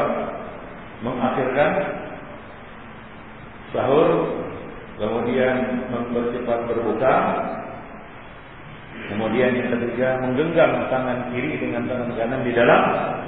Nah di sini ada satu kekeliruan. Sebagian orang menggunakan hadis ini sebagai dalil untuk bersedekap sudah rukuk. Ya, khususnya orang-orang yang uh, apa namanya uh, hijaz mereka menggunakan dalil ini untuk amal mereka yaitu bersedekah sesudah bangkit dari hukum. Sesudah bangkit dari hukum. Ini hadisnya umum ya. Nabi mengatakan dan kami diperintahkan untuk memegang tangan kiri kami dengan tangan kanan kami di dalam salat. Nah, mereka ber, berpemahaman ini hadisnya umum. Lalu mereka bawakan kepada perkara-perkara yang khusus. Yaitu apa? Berdiri ketika bangkit dari ruku. Mereka menggenggam juga. Mereka katakan itu juga di dalam sholat. Di dalam sholat. Dan sebagian berdalil dengan hadis umum yang lainnya, yaitu apa? Ya, Rasulullah SAW memegang ataupun bersedekap ketika berdiri di dalam sholat. Lalu mereka membawakan berdiri di sini, yaitu berdiri sudah bangkit dari rukuk. Nah, kemarin sudah kita jelaskan bahwa pendapat yang wajib adalah dibedakan antara berdiri sebelum rukuk dan berdiri sesudah rukuk. Walaupun sama-sama berdiri, tapi harus dibedakan. Dan ada banyak perbedaan antara berdiri sebelum rukuk dan berdiri sesudah rukuk. Di mana berdiri sesudah rukuk ini ini adalah salah satu rukun. Ya, rukun dalam salat. Rukun dalam salat. Di situ dibaca Al-Qur'an. Ya, surat Al-Fatihah dan dibaca ayat Adapun berdiri sesudah rokok nggak boleh baca Quran. Itu pendapat yang rajin. Tidak boleh membaca Al-Quran. Sama seperti rukuk dan sujud. Dan berdiri sesudah rukuk itu itu adalah perpindahan antara rukuk dan sujud. Jadi sebelum kita sujud dari rukuk berdiri dulu ya semacam transisi perpindahan dari rukuk ke sujud. Coba antum bayangkan dari rukuk langsung nyungkur sujud, kan begitu ya? Nah itu tidak Tidak relevan. Maka sifat salat Nabi, beliau bangkit dulu, kemudian baru menyungkur untuk sujud. Jadi dia berbeda dengan berdiri sebelum rukuk. Nah demikian. Nah kalau kita lihat tata cara salat Nabi, tata cara salat Nabi yang dinukil kepada kita dari para sahabat yang menyaksikan langsung dan memperhatikan sifat salat Nabi dari dari takbir sampai salam. Mereka tidak sama sekali tidak menyebutkan bahwasanya Nabi kembali meletakkan tangan beliau di atas dada ya ketika bangkit dari rukuk, enggak ada satupun. Hanya mengatakan bahwa kembali tiap tulang pada persendiannya. Ya, tulang maksudnya adalah tulang fakor itu tulang punggung. Itu maksudnya. Jadi tidak disebutkan di situ ya, beliau kembali menggenggam tangan. Nah, kalaulah Rasulullah SAW kembali menggenggam tangannya, yaitu bersedekap, sudah bangkit dari rukuk, maka pasti akan disampaikan oleh oleh para sahabat tersebut yang menyebutkan sifat salat Nabi secara detail, secara terperinci, seperti Abu Humaid, kemudian uh, apa namanya uh, Wa'il bin Hujur, Sahal bin Sa'ad As-Sa'idi, ada beberapa di sana sahabat-sahabat Nabi yang menukil secara detail sifat salat Nabi dari takbir sampai salam. Nah, tidak ada satupun di antara mereka yang menyebutkan bahwa beliau kembali memegang tangan yaitu bersedekap sudah bangkit dari dari rokok. Maka dari itu Imam Ahmad tidak menemukan dalil, cuma beliau tidak melarang orang-orang yang bersedekap sudah rokok dengan dalil dalil umum tadi. Ini artinya Imam Ahmad tidak menemukan dalil dan tidak ada dalil ini. Yang rajih, yang kuat, yang mendukung pendapat tersebut. Maka dari itu mereka juga jatuh kepada kesalahan yang lain, bagaimana dikatakan oleh Syalbani. Yaitu mereka menggerak-gerakkan tangan atau berisyarat ketika duduk di antara dua sujud. Duduk di antara dua sujud, mereka menggerak-gerakkan atau berisyarat dengan jari. Juga berdalil dengan hadis umum, yaitu Rasulullah SAW bila duduk, maka beliau berisyarat dengan jari. Maka itu pun mereka gunakan untuk ya mensyariatkan isyarat jari telunjuk ketika duduk di antara dua sujud. Nah, Syalbani bilang ini adalah bid'ah kedua dari yang lahir karena bid'ah yang pertama tadi. Ini adalah konsekuensi bagi orang-orang yang berdalil dengan hadis umum di dalam masalah sholat ini. Nah, Jadi itu pendapat yang lemah. Ya, yaitu apa? Berisyarat ketika duduk di antara dua sujud. Bahkan sebagian orang saking dulunya duduk istirahat juga dia berisyarat. Yang itu tidak ada doa tentunya. Tapi karena berdalil dengan dengan hadis umum tadi mereka berisyarat. Ya. Nah, lucunya juga di dalam apa namanya sujud sahwi juga mereka berisyarat juga. Padahal tidak ada bacaan, tidak ada doa di situ. Nah ini adalah konsekuensi berdalil dengan hadis umum tadi dan itulah satu kekeliruan yang menjadi rahimani wa Jadi yang benar hadis ini kita bawakan kepada makna yang khusus karena ini dijelaskan ini hadis umum dijelaskan dalam uh, riwayat-riwayat lain. Bahwasanya dimaksud dengan menggenggam tangan kiri dengan tangan kanan di dalam sholat adalah ketika berdiri sebelum rukuk. Nah demikian itu baru benar. Tapi kalau dibawakan kepada makna berdiri atau di dalam sholat secara umum atau kita bawakan hadis ini secara mutlak seperti itu apa adanya, maka di dalam duduk juga kita harus meletakkan kedua tangan atau di dalam sholat itu di dalam sholat kan begitu ya. Jadi ini tidak bisa dijadikan sebagai dalil yang membenarkan sedekap di antara eh, apa uh, sedekap setelah bangkit dari ruku atau sedekap ketika iktidal. Allah. Walaupun kita tidak menampik adanya perselisihan pendapat di dalam masalah ini. Tapi kita tentunya memilih pendapat yang rajin, ya. Karena wajar dalam Bab fikih ada arrajih, ada marjuh, ada silap, ada istilah di dalamnya. Nah, tapi kita sebagai penuntut ilmu harus mencari mana yang paling rajih untuk bisa diamalkan. Demikian yang mengikuti rahimahullah. Min hadain haditsain yatabayyan lana khata' man yulqi yadayn. Dari kedua hadis ini jelaskan bagi kita kesalahan orang-orang yang menjulurkan kedua tangannya إذ أن وضع اليد اليمنى على اليسرى من هدي نبينا صلى الله عليه وسلم وهدي الأنبياء قبله. Nah, karena meletakkan tangan kanan di atas tangan kiri itu merupakan petunjuk Nabi kita, bahkan juga petunjuk para nabi sebelum beliau, ya di dalam sholat. Baik mungkin dan Allah dengan nanti akan kita lanjutkan masih dalam permasalahan yang sama, yaitu mengenai masalah e, meletakkan tangan ya di dalam sholat.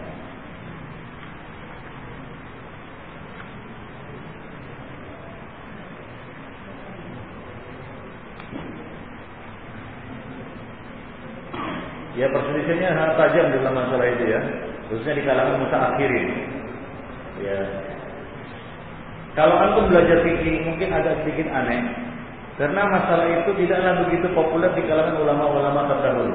Seolah-olah mereka sudah paham bahwasanya yang itu adalah tidak bersedekap sudah bangkit dari rukun. Tapi ulama-ulama mutaakhir, sebagian ulama menulis, ada yang menulis, Yadnya Tuwidri, kemudian Badruddin Asindi menulis buku khusus tentang itu kan begitu ya, yaitu apa bersedekap sudah rukuk. Ya, itu tidak populer di kalangan ulama-ulama mutaqaddimin dan tidak disebutkan di dalam buku-buku fikih atau buku-buku sunan ya hadis-hadis yang menyantumkan di dalamnya uh, apa namanya uh, berkaitan dengan tentang apa? Tentang uh, ya kitab-kitab sunnah. Ya itu tidak disebutkan mengenai masalah ini. Tidak ada kita temukan bab di dalam fikih yaitu bersedekap sudah ruku, sudah ruku atau ketika yang tidak. Tidak ada. Bahkan zahirnya Imam Ahmad condong kepada bahwa itu tidak ada dalilnya. Cuma beliau membiarkan atau membolehkan Ya, zahirnya itu Imam Ahmad. Dan ada pun yang lain sama sekali tidak menyinggung masalah ini dan seolah-olah mereka sudah memaklumi bahwa yang wajib adalah tidak bersedekap sudah rukuk. Hari ini. Itu yang wajib. Wallahu Maka dari itu Syalbani berani menjazmkan bahwasanya perbuatan itu adalah bid'ah. Kenapa beliau mengatakan seperti itu? Karena ini masalah tidak ditemukan di dalam buku-buku fikih terdahulu. Allah itu perkara yang masyhur, perselisihan yang tajam di kalangan ulama mutaqaddimi, tentunya sudah ada karangan ataupun beberapa bab yang mengindikasikan adanya perselisihan pendapat yang tajam di dalam masalah tersebut. Misalnya seperti di dalam masalah membaca di belakang imam. Ya, ketika jahar, yaitu membaca Fatihah di belakang imam. Nah, itu adalah perselisihan yang maruf di kalangan ulama mutaqaddimin. Tapi masalah ini Nah, Syalbani berani menjazmkan, menegaskan bahwa itu, itu adalah bid'ah. Nah, demikian. Adapun ya isyarat ataupun yang tersirat dari perkataan Imam Ahmad seolah-olah beliau membolehkan, zahirnya itu menunjukkan bahwa Imam Ahmad tidak begitu berani untuk apa tidak memastikan adanya dalil untuk amalan seperti itu. Beliau tidak melarangnya, tapi dari situ dapat kita pahami bahwasanya beliau tidak menemukan dalil untuk masalah itu.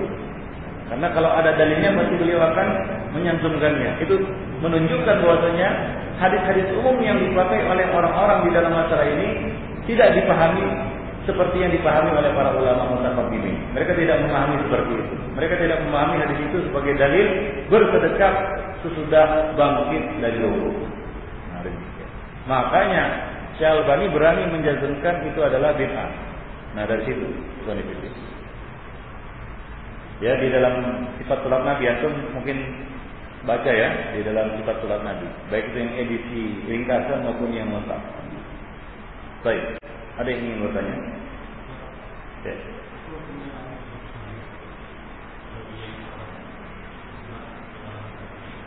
Bagian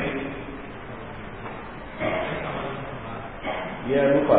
Sujud itu karena lupa meninggalkan sesuatu yang wajib. Wajib dia melakukan sujud sahwi. Dilakukan sudah sholat.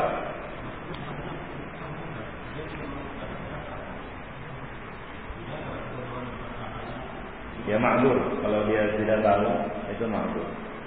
Ini misalnya orang lupa bertasyahud awal. Dia langsung naik ke rakaat yang ketiga. Lalu setelah salam, ah, setelah tasyahud, yang kedua, dia lupa sudah sahwi. Lalu baru ingat sudah sholat, maka dia melakukan sudah sholat. Sudah sahwinya. Walaupun sunnahnya Nabi itu ketika lupa tersahut, beliau melakukan sudah sahwi sebelum sebelum salat. Akan tadi boleh dilakukan setelah salat. Nah, di dalam bab sujud sahwi itu lapang. Terserah mau melakukan sudah salat maupun sebelum sebelum salat. Tapi kalau orang itu dia sengaja, dia tahu, ya dia tahu dia lupa, ya, lalu dia sengaja tidak sujud sahwi, wallahu alam, ya tentunya dia berdosa ya. ya. Lalu dia sengaja meninggalkan. Mengenai sah atau tidaknya salat, wallahu alam selama tidak meninggalkan rukun, maka salatnya dinyatakan atau dianggap sah. Selama tidak meninggalkan rukun ya. Nah, demikian Allah. Apa? Makmumnya? Oh itu imamnya. Yang lupa itu? Nah.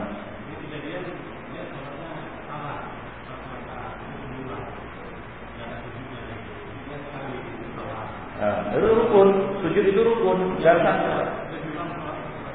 Nah.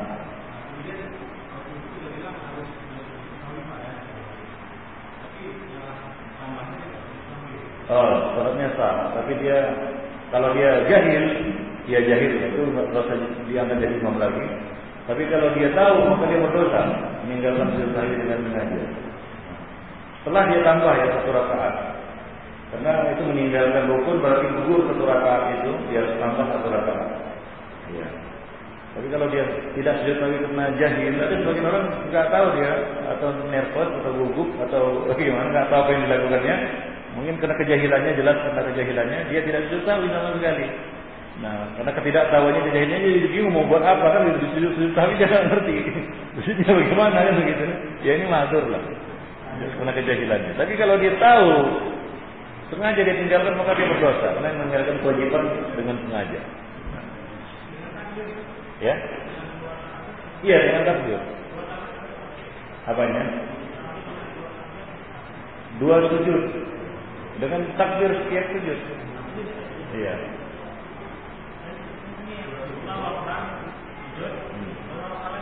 Iya. Iya. Iya. Bangkit lagi Allahu Akbar. Assalamualaikum. Assalamualaikum. Nah. Iya. Nah. Iya. Enggak ada bacaan, enggak ada bacaan yang dinukil ya dari Rasulullah tentang bacaan sujud sahwi nggak ada, nggak baca apa-apa.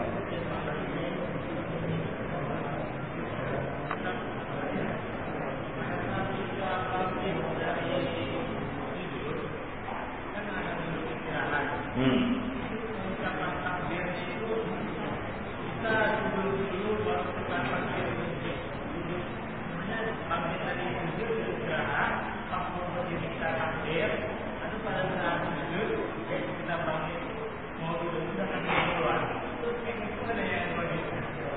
Tadi sudah dijelaskan bahwa mengenai ucapan takbir dan gerakan. Nah Rasulullah kadang-kadang berbarengan. Nah begitu bergerak Allahu Akbar. Dan kadang-kadang beliau mengucapkan takbir dulu baru ber, bergerak. Allahu Akbar baru beliau bergerak. Nah kadang-kadang beliau bergerak dulu baru ucapkan takbir. Nah,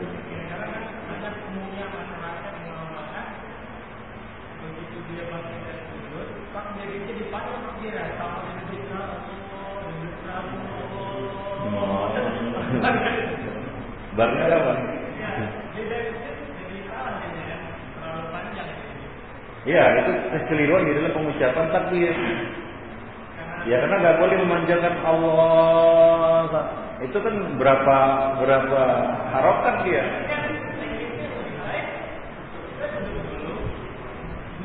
Ya itu tadi kadang-kadang beliau mengucapkan takbir berbarengan dengan gerakan. Kadang-kadang beliau bertakbir dulu baru bergerak. Dan kadang-kadang beliau bergerak dulu baru ber bertakbir.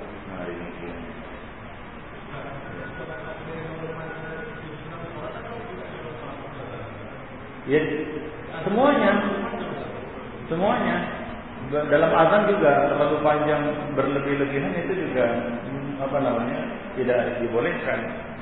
Nah, dalam baca doa juga semuanya lah. Nah, dalam azan, dalam takbir sholat, dalam membaca Quran juga. Kalau membaca Quran, Bismillah, dari dari ya, ya boleh, sama aja. Nah, harus diperhatikan hukum-hukum tajwid di dalam membaca. Hukum-hukum tajwid di dalam membaca. Apa? Ya diperkirakan panjangnya ya kalau dua harokat itu ya berapa apa namanya? Ya kita di dalam bacaan tartil juga berbeda kan antara bacaan tartil yang satu dengan yang lainnya sesuai dengan harokat masing-masing uh, apa namanya huruf yang kita baca. Tapi jelas tidak berlebih-lebihan hingga timpang antara yang dua harokat dengan yang empat harokat, harokat atau enam harokat. Nah itu dia. Ya. Jadi ya, harus sesuai dengan porsi, ya, apa namanya uh, harokat tiap hurufnya. Jadi tidak boleh berlebih-lebihan juga. Sampai 10 harokat, nggak ada 10 harokat begitu ya. 6 harokat atau 4 harokat kalau dipanjangkan. Sampai 10 harokat kan salah nggak ada ketentuannya seperti itu. Sampai 10 harokat. Ada yang kesalahan juga ada sebagian imam yang Allah barnya nggak nggak kedengaran gitu. Kadang-kadang bingung makmum yang di belakang tuh barnya. Nah itu ada juga itu. Saya pernah mengalami seperti itu satu seorang imam. Ya, Allah dan barnya kedengaran. Nah sementara kita kan nunggu barnya. Nah ya, jadi susah. Jadi itu imam itu makanya imam itu ditunjuk ya diambil dan dipilih dari orang-orang yang mengerti tentang hukum-hukum sholat. Nah. Bukan sur-sur dia sendiri kan gitu. Nah, ya.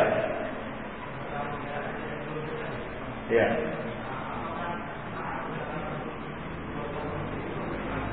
Ya mulai dari awal. Rojinya kalau antum menggerakkan, maka dia dari awal. Dari awal menggerakkannya. E, bagaimana gerakannya? Memang nggak ada ya, nggak ada ketentuannya bagaimana menggerakkannya. Ya wajar-wajar saja. Sebagian orang ada yang yang tahu gerakannya gimana. Ya, ya bergerak. Dalil yang paling dalil yang paling uh, kita katakan uh, khusus ya untuk menjelaskan masalah itu adalah dalil uh, hadis Qurai, uh, hadis bin Hujur di mana mereka meriakan sholat dengan selimut-selimut mereka hingga nampak bergerak-gerak selimut yang mereka pakai. Jadi mereka meletakkan jari mereka di bawah selimut. Ya selimut yang mereka pakai itu musim dingin biasanya kan. Nah nampaklah gerak gerak-gerak dari selimut mereka.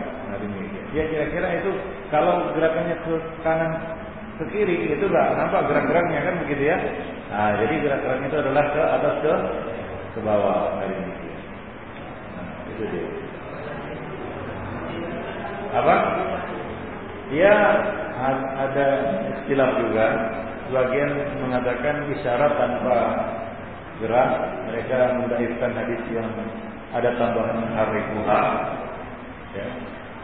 ulama-ulama yang sekarang mendaifkan hadis itu adapun ulama-ulama Syam Syalbani mensahihkan riwayat tersebut mensahihkan riwayat yuharikuha menggerak-gerakannya a'lam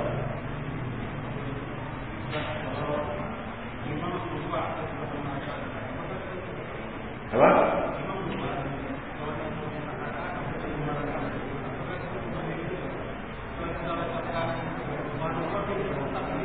Ya ikut. Ikut. Ya, kalau misalnya dia lanjut berdiri setelah kita mengucapkan subhanallah, ya ikut. Nah, setelah itu eh, apa namanya? Kita diketahui. Nah, demikian.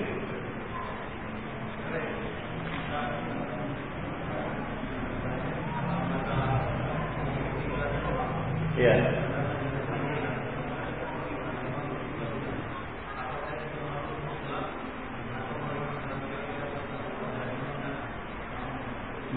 Gerakan imam yaitu mengikuti apa yang diucapkan imam untuk makmum. Dalam semua komando yang dia berikan.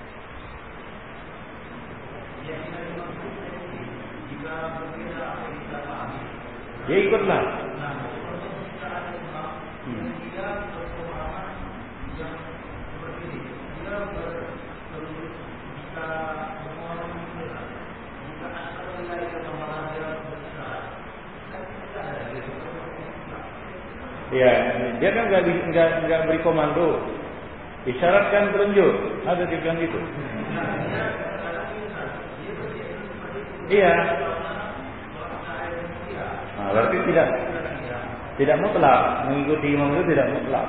Makanya saya bilang tadi mengikuti imam itu dalam tiap perintah yang diberikan imam untuk makmum. Bukan semua gerakan, itu nggak mungkin. Ya, ya. Bagaimana kalau misalnya imam sedekap dan kita tidak meyakini sedekap. Apakah kita harus sedekap juga di belakang imam? Walaupun ada pendapat yang mengatakan harus bersedekap juga, namun pendapat yang rajih dalam masalah ini adalah tidak. Demikian pula kalau imamnya tawarruk pada sholat subuh, tawarruk tahu, yaitu duduk dengan meletakkan apa namanya e, pinggul kita di lantai. Apakah makmum juga tawarruk atau tetap iftiras ya tetap iftiras jadi untuk hal ini imam tidak memberikan komando bagi kita untuk bagaimana cara duduknya tapi imam memberikan komando untuk duduk dengan ucapan takbir Allahu Akbar jadi yang dilakukan dan diikuti oleh si makmum adalah aba-aba dari si imam kalau imamnya bertakbir maka takbirlah kalau imamnya rukuk maka rukuklah kata Nabi. Kalau imamnya sujud maka sujudlah. Kalau dia baca maka simaklah. Jadi itu adalah apa namanya? Komando yang diberikan imam. Maka dari itu Syekhul Islam Ibnu mengatakan, nah kalau imam itu membaca doa kunut yang dia itu keraskan, ya imam itu baca keras-keras doa kunutnya, Allahumma hdina fi man hadait katanya kan begitu ya. Nah, ini artinya imam melakukan itu untuk si makmum. Maka wajib bagi para makmum untuk mengikuti doanya. Nah, seperti itu. Itu penjelasan dari Syekhul Islam Ibnu Taimiyah. Karena dia berdoa itu untuk si makmum. Nah, setelah imam diam, nah, di sini para ulama mengatakan ya dia menurunkan tangannya, selesai. Artinya dia tidak lagi melakukan itu untuk si si makmum masing-masing. Nah demikian. Jadi imam makmum hanya mengikuti aba-aba dari si imam. Kalau imamnya takbir, takbir. Kalau imamnya ruku, Allahu akbar ruku, sami Allahu liman hamidah, bangkit, nah dia ikuti. Adapun yang tidak diberikan aba-aba dan komando oleh si imam, maka tidak ada kewajiban si makmum untuk mengikutinya. Si imam kan tidak mengatakan ketika akan duduk tasyahud akhir pada sholat subuh, Allahu Akbar tawarraku kan nggak ada gitu. Kalau ada kayak gitu ya kita ikut juga gitu ya. Tapi kan nggak ada. Nah, dia cuma mengatakan Allahu Akbar artinya bangkitlah kita dari dari sujud ke duduk duduk tasyahud. Nah, itu yang kita lakukan. Nah, bagaimana dia duduknya kita nggak tahu. Nah, itu bukan bukan kewajiban kita untuk mengikutinya lagi. Nah, demikian itu. Nah ini kita baca dulu sini ada beberapa pertanyaan.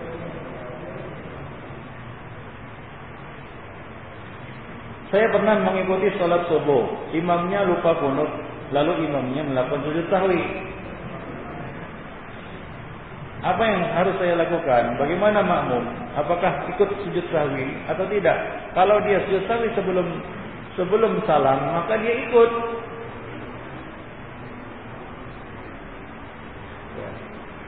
Kalau sebelum kalau sudah salam nggak usah ikut, selesai. Karena terputusnya salat makmum dengan imam dengan apa? Dengan salam. Selesailah sudah. Lakum dinukum waliyadin kalau salah. Tapi kalau sebelum salam, ya dia ikut lah.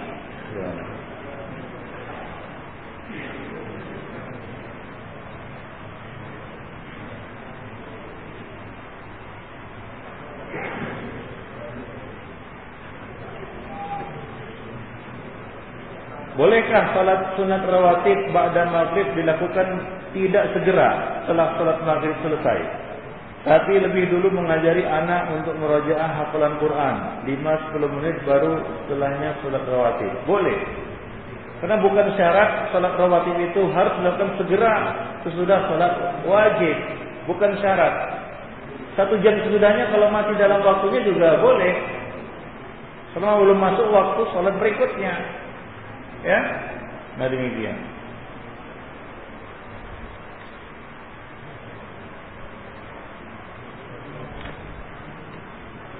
Bagaimana sikap kita bila pada sholat id untuk takbir satu dan seterusnya tidak mengangkat tangan.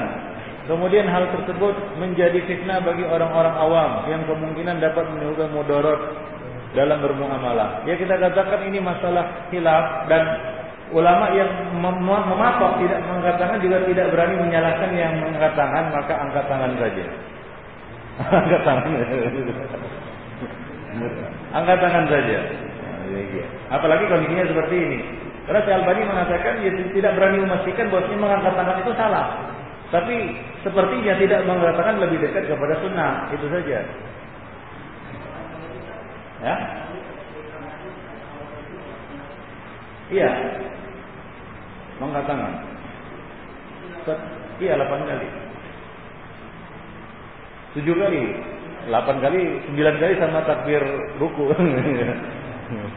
ya maksudnya 7 kali salat uh, takbir salat Id.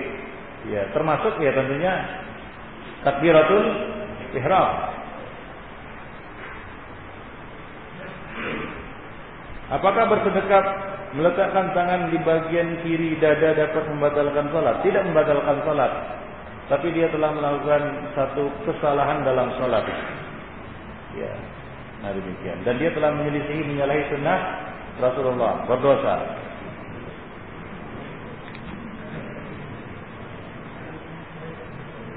Nah, ada lagi yang ingin tanya? Ya? Cara? Ya, menggenggam tangan. Di sini. Bukan, bukan, bukan, bukan ini enggak, enggak ada di sini. Iya, di di pergelangan. Pergelangan tangan kiri. Nah, demikian. Ya.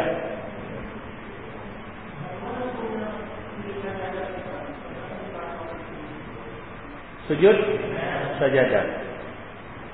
Sujud saja hukumnya para ulama berbeda pendapat. Ada yang mengatakan sujud saja sujud sajadah di dalam sholat itu wajib. Karena Rasulullah tidak pernah membaca ayat sajadah di dalam sholat melainkan beliau sujud. Dan Nabi mengatakan sallu kama ra'aitumuni usalli. Ini pendapat Ibnu Taimiyah dan sebagian ulama yang berpendapat sama dengan beliau. Adapun jumhur ulama mengatakan sujud sajadah itu tidak wajib, baik di dalam sholat maupun di luar sholat. Ya. Nah demikian. Wallahu a'lam.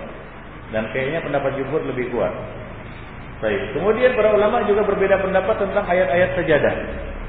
Ya, kita kenal ada 15. Nah di sana ada tiga atau dua ayat yang diperselisihkan di kalangan ulama apakah termasuk ayat sajadah atau tidak. Nah demikian, itu dia. Nah adapun bacaan di dalam sujud sajadah itu tidak ada. Iya, sujud saja kemudian bangkit. Nggak ada bacaan apa-apa.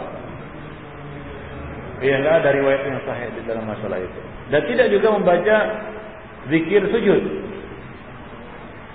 Tidak membaca zikir sujud dan tidak juga membaca doa yang ada dinukil dari, dari sebagian orang. Nah, demikian. Jadi sujud saja. Sama seperti sujud sahwi yang tidak ada bacaan apa-apa di dalam. Baik itu di luar salat maupun di dalam salat. Wallahu a'lam. Nah, apakah takbir ketika hendak sujud dan bangkit dari sujud Nah ini juga para ulama berbeda pendapat. Syalbani mengatakan tidak takbir, baik ketika sujud maupun bangkit dari sujud. Adapun jumhur ulama mengatakan pendapat jumhur yaitu takbir. baik ketika sujud maupun bangkit dari sujud. Mereka berdalil dengan hadis Nabi bahwa Nabi bertakbir setiap kali untuk turun dan setiap kali untuk naik. Nah demikian. Wallahu a'lam bishawab.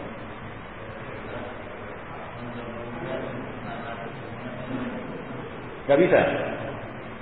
Tidak boleh menggabungkan amalan sunat dengan wajib. Sunat dengan sunat, iya.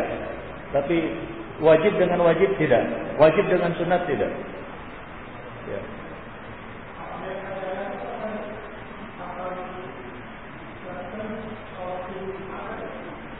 Salat iya dianjurkan yaitu pada pagi hari salat subuh pada hari Jumat yaitu membaca surat As-Sajdah pada rakaat pertama dan surat Al-Insan pada rakaat yang kedua. Tapi itu hukumnya sunat, dianjurkan. Nah, ya. Entah itu itu. ya. ya. Ah.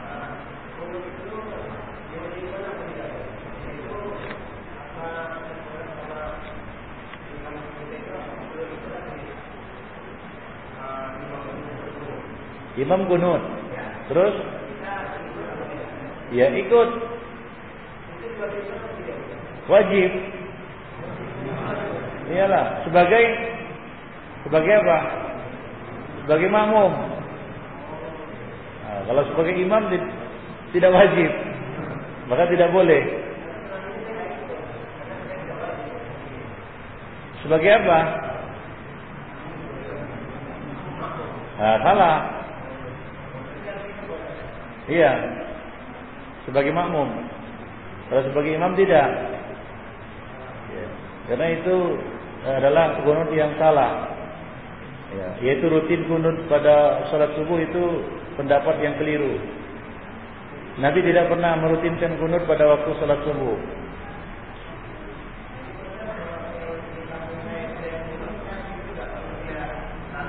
Iya sebagai makmum. Iya. Iya. Jelas? Nah. Iya. Nah.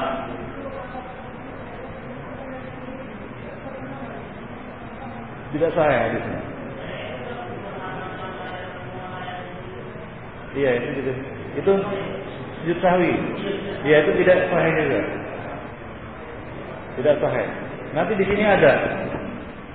Nah di sini ada nanti kesalahan sebagian orang yang sujud. Ya, termasuk bacaannya, bacaan baca apa namanya? Ya, subhanallah yasbu wa yanam. Nah, nah, dalam sujud sahwi. Nah, itu juga lemah. Ya.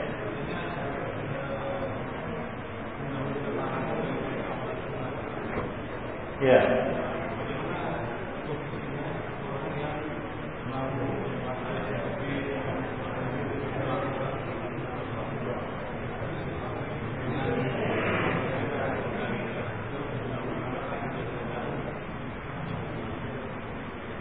Larangannya di mana? Setelah sholat asar? Oh, setelah sholat asar itu adalah ketika matahari sudah menguning.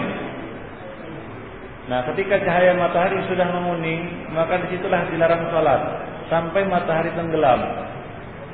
Sebelum matahari menguning, itu boleh mengerjakan sholat termasuk salat dua rakaat sudah asar yang rutin yang sempat rutin dilakukan oleh Rasulullah Sallallahu Alaihi Wasallam. Rasulullah biasa rutin mengerjakan salat sudah asar dua rakaat, yaitu sebelum matahari menguning, cahayanya menguning. Iya, bukan salat rawatib, salat sunat dua, dua rakaat sudah asar.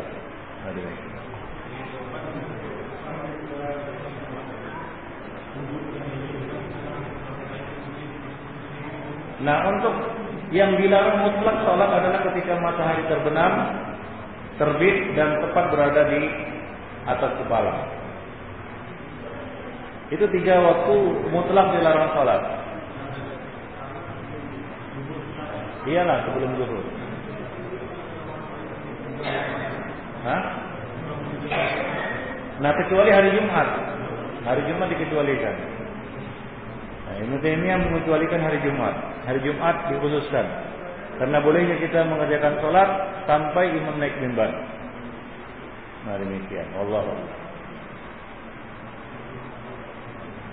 Ya. Ah, Pak Imam.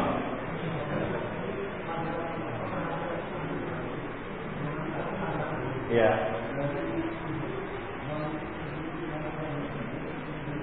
Ada ada ada hadisnya. Dari dari sujud naik ke duduk di antara dua sujud. Nah, dia ada. Ada dulu. Iya, ada juga dulu. Sahih. Iya sahih. Di di salat Nabi kan ada itu.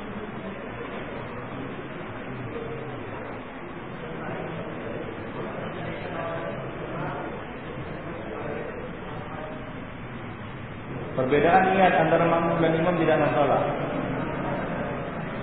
Perbedaan niat antara makmum dan imam tidak jadi masalah. Makmum niatnya sunat, ya apa? Imam niatnya sunat, makmum wajib boleh. Demikian juga sebaliknya. Ya.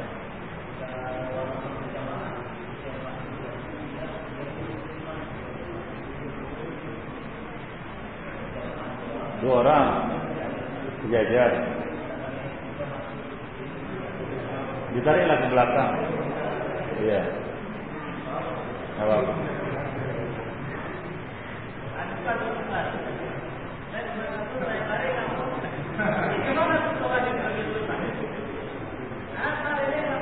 Nah terus Gimana dia nggak mau? Nggak mau. Ah, antum, antum, antum telah melakukan satu kesalahan. Nggak salah. Nah, ini contohnya seperti ini. Ini imam, ini makmum, kan begitu ya? Datang antum, ini dia. Ya kan? Antum going gitu kan? Gak mau dia. Terus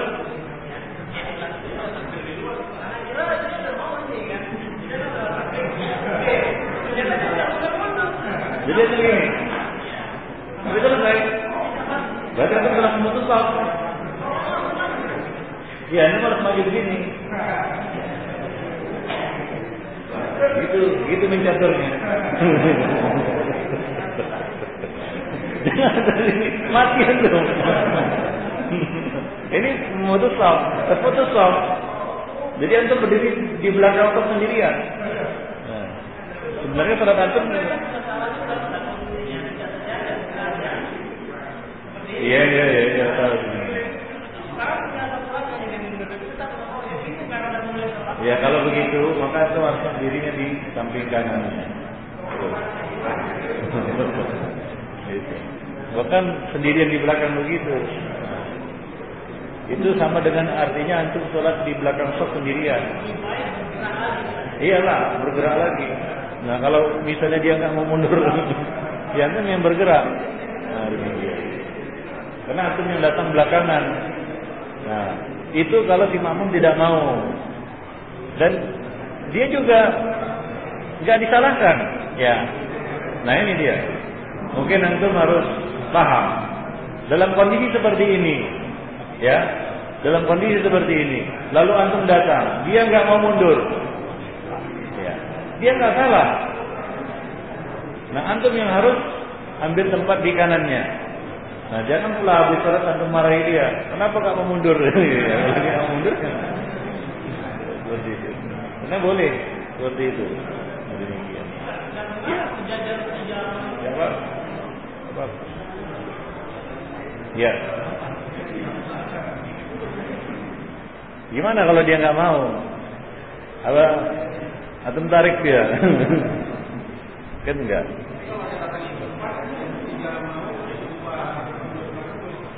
Enggak boleh. Tetap tepat ikut terus. Ikut terus. Jadi yang yang kedua ini menentukan.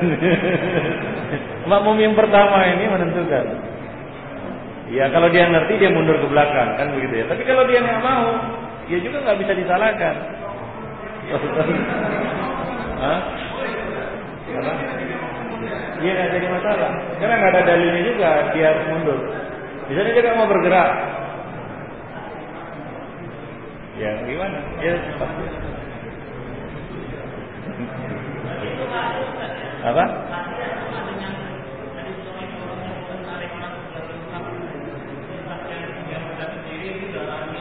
Iya, iya.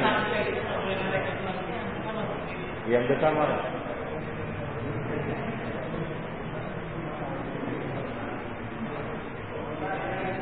Hmm. Apa? Ah ya.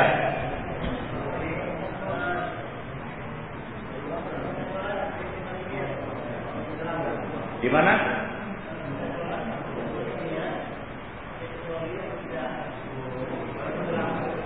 Ya usolli. Sholat pakai sarung, jangan pakai usolli. Enggak pakai usolli. Langsung aja. Ngapain usolli usolli? Apa artinya usolli coba?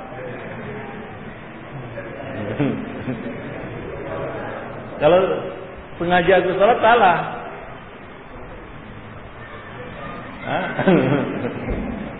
Usul itu aku akan sholat.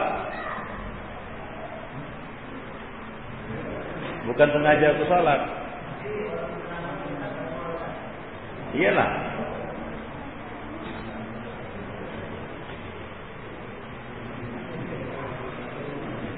Ya, ah, ya.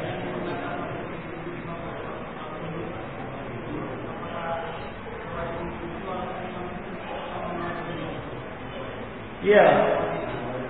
Oh, dia walaupun Allah Madini dan tidak wajib oh, imam itu mengganti baik itu di dalam sholat di dalam doa-doa kunut maupun di dalam doa-doa yang lainnya. Misalnya dalam sholat jenazah, apakah wajib imam mengganti? Domir muzakar jadi muannas, muannas jadi muzakar, tidak. Demikian juga di dalam sholat-sholat itu. Ya dia dia boleh doa, ya apa namanya dengan domir mutakallim. Tidak mengapa. Apalagi kalau dia nggak ngerti bahasa Arab. Kalau dia tidak mengerti bahasa Arab, dia mau melakukan doa kunut ya, atau doa kunut nazilah misalnya, maka tidak mengapa. Dia berdoa ya dengan lafal mutakallim, yaitu Ya Allah ampunilah aku kan gitu ya. Nah sebagai imam itu makmum include masuk ke dalamnya. Nah demikian. Allahu a'lam. Karena mengganti nomor itu bukan perkara mudah dalam bahasa Arab.